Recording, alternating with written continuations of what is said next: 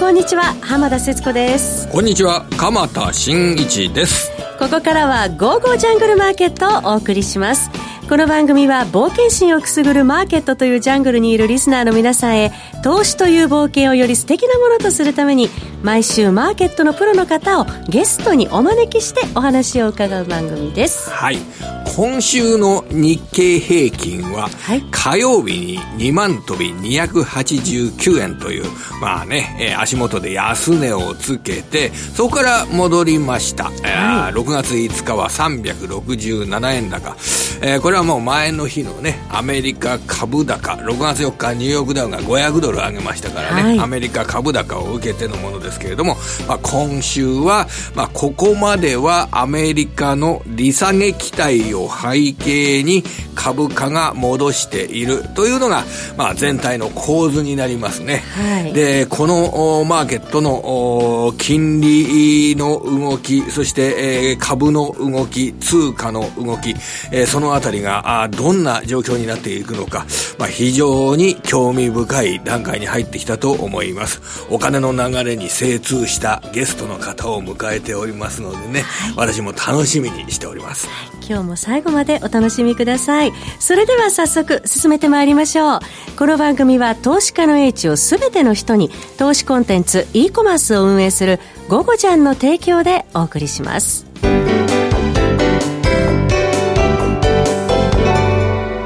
さて、冒頭鎌田さんのお話にもありましたけれども、アメリカの利下げ観測を背景にしたアメリカ株の反発によって、下落基調を脱したわけですけど、ちょっと円高睨みで。そうですね。ここはやはりですね、ポイントになるのは、金融政策なんですよ。それで、日本の金融政策というと、長期金利をコントロールする。これが今の日本の金利政策ですね。長期金利をゼロ近辺にする。で、上下幅はだいたい 0.02% ぐらいの上下幅で、長期金利をコントロールするということなんで、今日本の金利は下がっていますけれども、マイナスの 0.02% 以上は下がらないというふうに一般的には見られているんですよ。そういうふうに、政策が、金融政策が見られてますからね。で、他の国は長期金利のコントロールをやってませんね。当たり前ですけどやってません。それで、今そうすると、じゃあヨーロッパに目を向けてみましょう。今日は ECB 理事会を控えます。ドイツの10年債は今どんな利回りにあるかというと、だいたいマイナスの 0.23% 弱。マイナス 0.23%。日本だとマイナス 0.12% ぐらいでしょ？マイナス 0.125 ですね。だからそこよりもドイツの方がマイナス幅が大きいということは、ドイツの方が金利が低いんですね。それだけ長期金利をコントロールしてないんで、マイナスを試せるわけですよ。今ドイツにとってこれでマイナス 0.23% っていうのは史上最低の金利ですよ。これを試すことができるんですよ。じゃあどうなるかな？ドイツはマイナス 0.23% がマイナス 0.3% までいけるかな、いやマイナス 0.35% までチャレンジできるかなとか言いながら、ドイツの債券を買って上値を試すというようなことができるんですよ。一方国内はね、国内はそれがもう、コントロールされてますから、そうすると、こうやって、世界的に金利が下がるというような時には、日本は金利の下げが限定的、一方でドイツはどこまで金利が下がるかなというのを試すことができるという形なので、相対的に円と比べて他の通貨を売るというような動きというのが、結構できるというような説もあるんですね。これあたりはですね、ぜひね、通貨の専門家の方にですね、40分から伺いたいなと思っております。同様にこのオランダの金利がですね、実は、これマイナス金利に突入するというような状況になってきたりですとかね、こう世界的に金利下がってんですよ。で、アメリカももちろん、下がってちょっと一服するというような状況ですけれど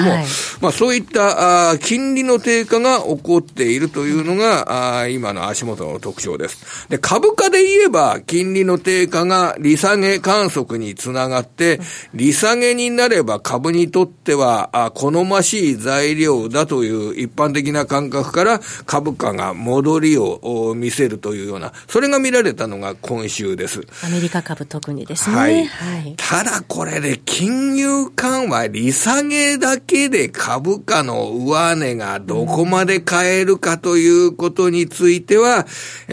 これはなかなかそれによってまた、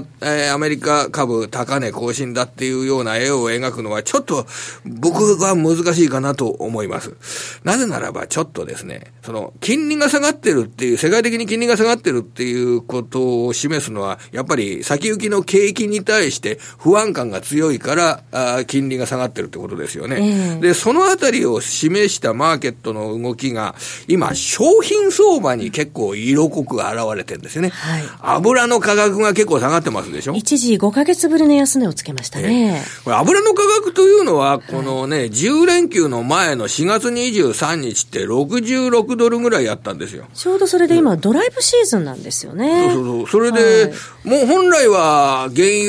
の需要が強い時期なので原油が上がってもいいとかいう話する人いるじゃないですか、はい、だけど今51ドルでしょ、はい、66ドルだった原油価格が、これ WTI ですよ、はい、6週間で 20% 以下に 20% 以上下落率が見られてるというような、そういう状況です、はい、一方で、銅の価格、はい、銅の価格も、まあ、同じ原油が66ドルつけた4月の下旬に1ポンド3ドル弱という水準を、これアメリカニューヨークの先物市場でつけてるんですけれども、それが3ドル弱だった銅の価格が今、1ポンド2ドル60セントぐらいになってるということで、こちらも1割以上落ちてるというような動きです。まあ、この商品相場の動きを見るとちょっとね、はい、先行きの、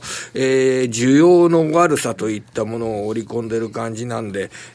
これ商品相場が下がると企業収益なども、はい、結構下方修正リスクが出てくるんですよね、ちなみに三井金属5706、こちらの今年度の業績計画を立てる上での銅の価格っていうのは2ドル95セントが前提、うん、それに対して今ニューヨークだと2ドル62セント、住友金属鉱山、こちらの前提としている銅の価格は1トン6300ドル、うん、今ロンドンの銅価格5800ドルですからね。これ随分ちょっと商品相場が下がってて、ちょっと業績の下方修正リスクっていうのが広がりやすいような商品相場の動きなんですよね、はい、でここから先は、まあ、ゲストの方に話を持っていきたいんですけど、トランプ大統領がかなりその関税の問題の本気度っていうんでしょうかね、はい、株価を下げさせてまであまり関税というのを材料に使わないだろうというのが一般的なゴールデンウィーク前の見立てだったと思うんですけど、支持率が結構強いということで上がってきてるというね、マーケットが波乱になっても、このメキシコだとか中国だとかを相手に相手の嫌なところを突きながら、アメリカにとって良い条件を引き出すというその政治の姿勢がアメリカの国民に受け入れられているというような面があるんですよね、はい、これはまあ相撲を見に来た時にアメリカの大統領トランプ大統領が夏以降日本との間でいろいろあるだろうっていうふうにおっしゃったのは、まあ非常にこれは相撲を見させてくれたんで、すごく安倍総理大臣とは仲がいいんで、選挙の前は何も言わないけれども、選挙が終わったら日本の痛いところをつくからちゃんとお土産をよろしくねって言ってるのかもしれませんよね。その場合はやっぱり日本のこの輸出産業などについても、まあ出てくる材料といったものが悪いものが出てくるんじゃないのかというような部分は注意してみなきゃいけないでしょうね。米中協議についてはね、今ほとんど進展が見られないというところですのでね、今後どのような戦略を立てていったらいいのか、この後本日のゲストの方をお招きしてお話を伺っていきたいと思います。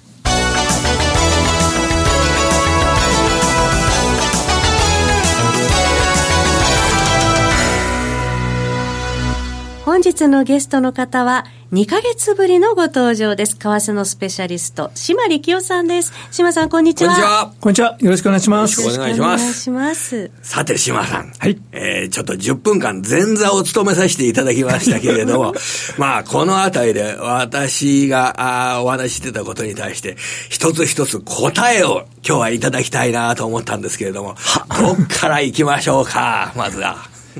どうしましょうか。やっぱりトランプ大統領の姿勢ですかね。はいはい。今回2ヶ月ぶりなんですけども、まあゴールデンウィークがあったので、まあちょっと1ヶ月お休みになりましたけれども、5月の6日のトランプ大統領のツイートからですよね。すべては。で、急にですね、その前まで中国とのディールはうまくいってると言ってたのにもかかわらず、5月の6日にですね、突然中国に対して 25% 関税を引き上げると、始まりました。で、その後の、マスコミ報道を通じて知りますと、どうも中国がそれまで合意を積み重ねてきたのに、突然、もうちゃぶ台返しのようにですね、すべて飲めないというふうにやってきたということらしいんですけども、中国が変わったと。で、このところのですね、米中の貿易交渉で何か新しいニュースが出てくるというのがですね、アメリカのニュースソースではなくて、中国のニュースソースが主導するケースが多くなってきてます。やはりこの中国がなんていうんですかね、もう突然飲めないと言ってきたのもあるんですけれども、もしかしたらもう最初からそのつもりだったのかもしれないですよね。そうなんですか。5ヶ月間交渉をやってるふりをして、時間を稼いでたと。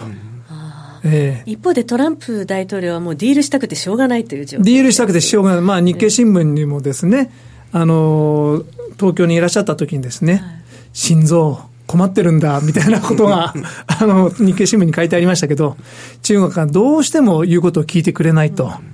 日米関係はいいのにねみたいな答えでしたけれども、かなり中国経済の、なんて言いますか、影響は大きい。もしかしたら地を見るっていうのは分かっててもですね、もう飲めないっていうところで、長期戦を覚悟して、5月の20日でしたか、習近平主席が、対米交渉に当たった劉鶴副首相を引き連れて、調整の、記念館があるところに行って、でそこを訪れて、これから長い調整がまた新しい調整が始まるけれども、みんな頑張っていこうっていうようなことを、中国のその場に集まった人たちに向かって言葉を投げかけるっていう放送がありましたけれども、まさにそういうことなんじゃないですかね。調整から15年後に中国共産党は政権を取りました。15年ぐらいもう戦いは続くというつもりなんじゃないですかね。アメリカは短期で勝負したい。だけれども中国は長い時間かけて、待つことができるという。そうですね。できれば、目的はおそらく、トランプ大統領を排除したいと。できれば2020年でトランプ大統領には出てってもらいたい。けれども、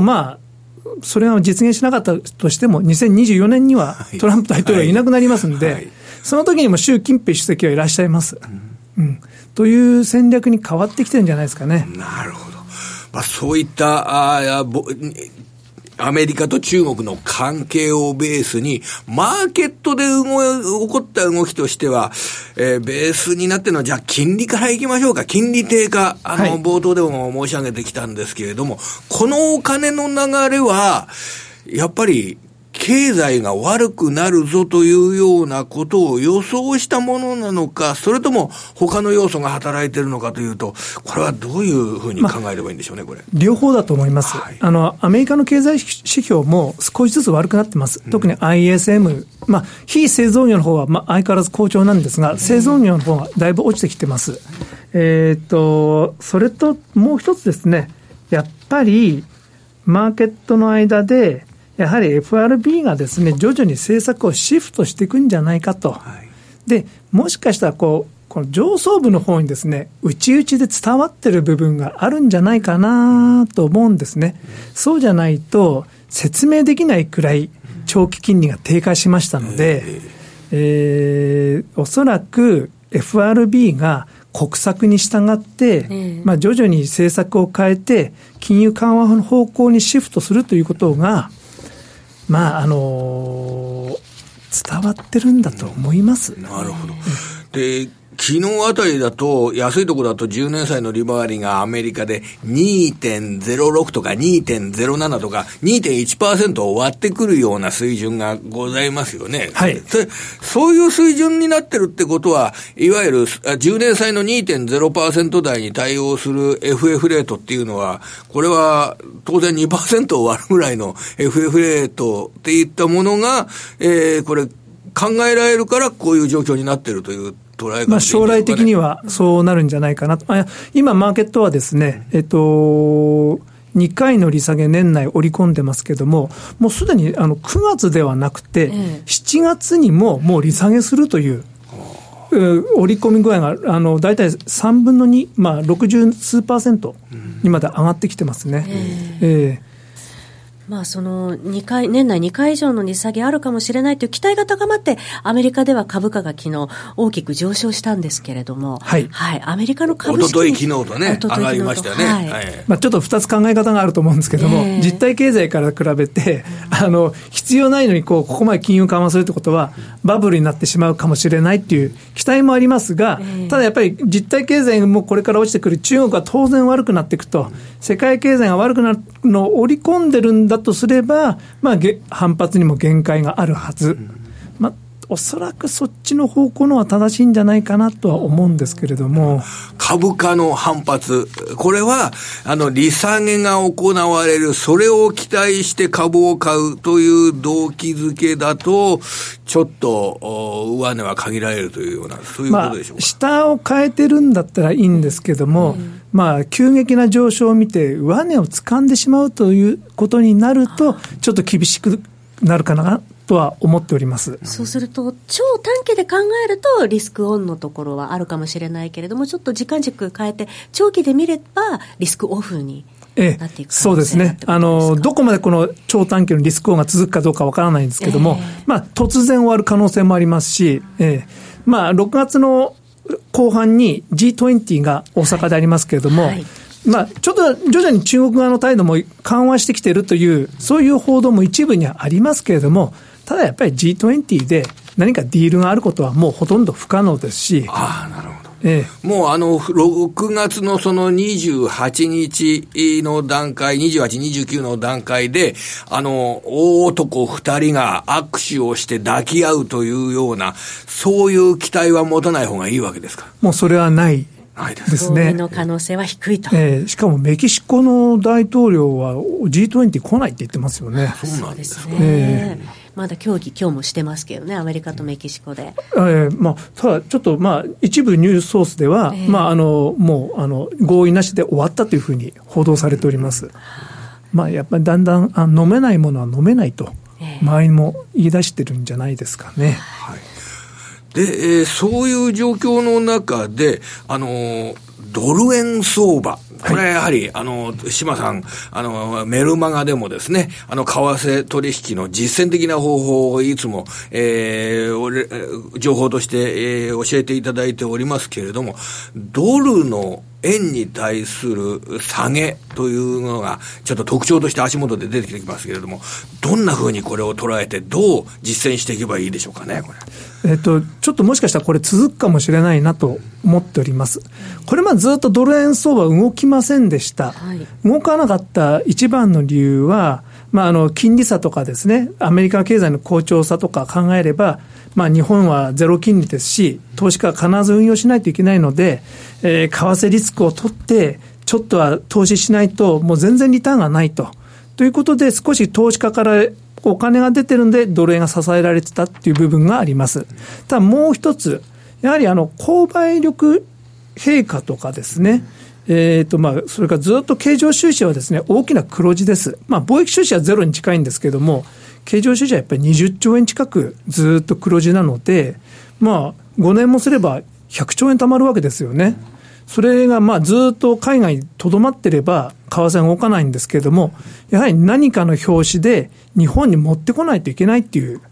瞬間が来るかもしれない、うん、日本の場合それが大体経済危機だったりとか、うん、災害だったりとかするんですけれども、はい、国内にお金がなくなってくると、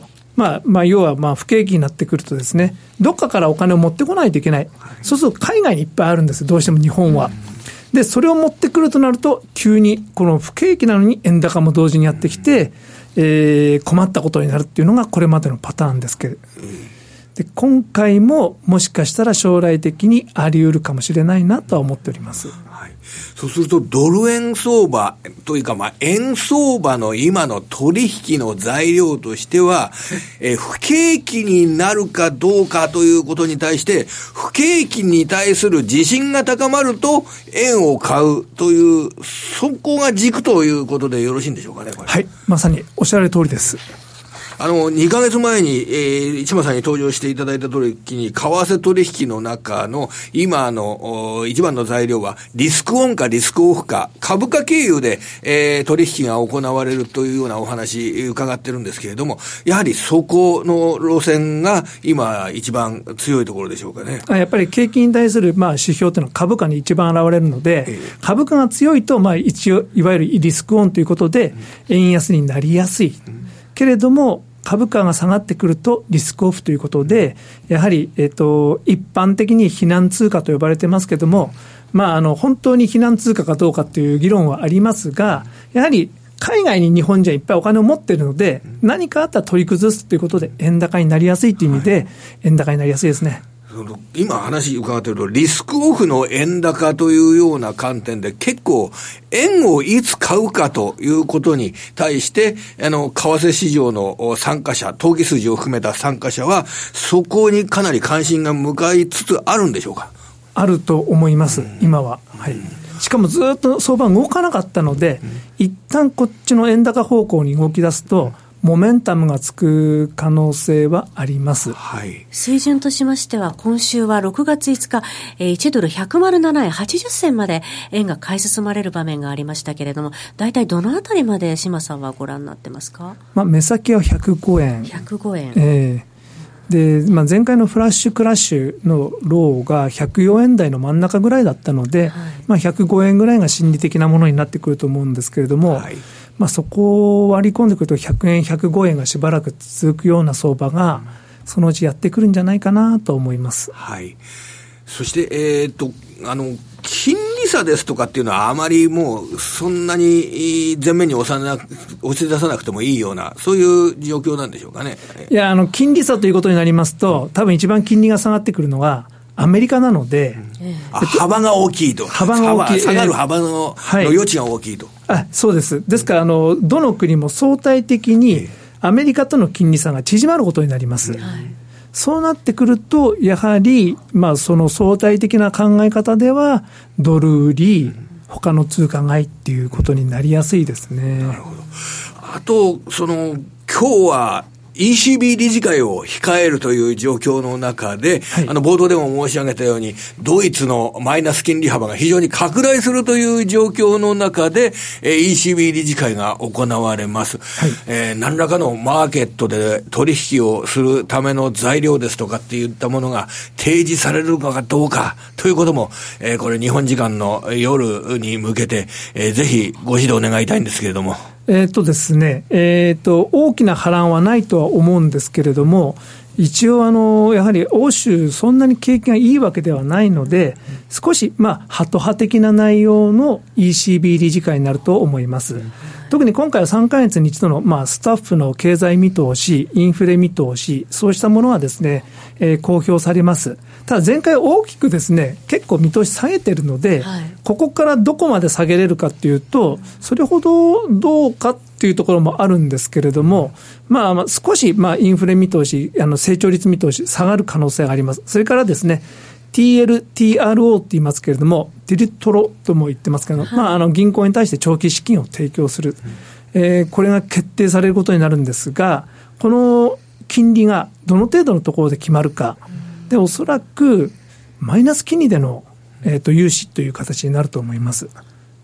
市場実態を考えますと、はい、銀行を経由しながら経済を支えるというようなそういう姿勢という形でしょうか。そうなんですね。ただですね、やっぱりマイナス金利あんまり深掘りしてもですね、銀行の経営がかえっておかしくなるので、景気に本当に刺激的かというとですね、やや最近疑問も出てきております。特に欧州の方はドイツ銀行がですね、だいぶ株価的にはですね、怪しいところに来ておりますので、ほぼ倒産を織り込むような値段になってきております。です倒産するとは言ってないですよ、もちろん。するとは思わないですけど、低い株価水準になっているということですね。低い株価水準になっております。僕も以前あそこの銀行にいたことがありますので、お勤めになられてたことがある、ねその当時の株価からすると、10分の1以下ですね。いやでも今世界的にその景気後退懸念って広がっていて、今週、振り返りますとオーストラリアそしてニュージーランドなどの中央銀行も利下げに動きましたよね、はい、この世界の景気というのは全体ではどういうふうに島さんはご覧になっていらっしゃいますか。やはり下り坂だと思います。やっぱり米中の問題がありますので徐々に下がっていくんだと思います。で弱いところから特にオーストラリアとかニュージーランドはそこはちょっと中国バブルが少しあったもんですから、特にオーストラリアがですね、住宅がもう徐々に値段が下がってきております。その対応が必要になってきております。でですね、全体的に金利は下がるんですけれども、欧州に限界があるということと、日本はもちろん金利の下げには限界があるので、おそらく財政を出す方向で経済を刺激するインフレを持ち上げていくということになると思います。最近よく MMT というのが話題になってますが、その理論を全く導入するわけじゃないんですけれども、長期金利がゼロということはファイナンスもゼロでできることになっておりますね。国はちょっと財政を出しても実は余裕があると。先日某局のところで伊藤孝俊さんというですね、有名な経済学者の方が、割と政府に近い人なんですけれども、半年消費税引き上げを延期しようというふうにおっしゃってました。半年伸ばしたところでどうなるんだっていう、はっきり言えばですねというツッコミもできるんですけども、要はそのメインストリートのど真ん中の経済学者でも延期しようと言い始めてるってことは、そうなるんじゃないかなと。ということなんじゃないかなと思います。消費増税の、お話どうなるかっていうのもありますが、ここでお知らせです。島力夫さんのメルマガ、島力夫の実践リアルトレード FX オンから好評配信中です。配信価格は月額4500円です。今 FX の個人投資家の方に大変ご好評いただいております。島力夫の実践リアルトレードでトレード成果どんどん上げていきましょう。詳しくは番組ホームページ右のゴゴジャントレードサロンのバナーをクリックしてください。そして島さん、今日はダウンロードの資料ってご準備いただけますか。後で作ろうかなと思っております、はい、最近はダウンロードされる方が増えてきましたので、ちょっと今日の内容を簡単にまとめて、はい、ありがとうございます。作りたいと思います。島さんの無料資料は、番組ホームページに、ご覧いただければ、飛ぶことができますので、後ほどご覧になってください。本日のゲストは島力夫さんでした。どうもありがとうございました。番組もそろそろ別れのお時間です。鎌田さん、今週もありがとうございました、はい、明日も頑張っていきましょう。はい、それでは皆さん、また来週。この番組は投資家の英知をすべての人に、投資コンテンツ e コマースを運営するゴゴジャンの提供でお送りいたしました。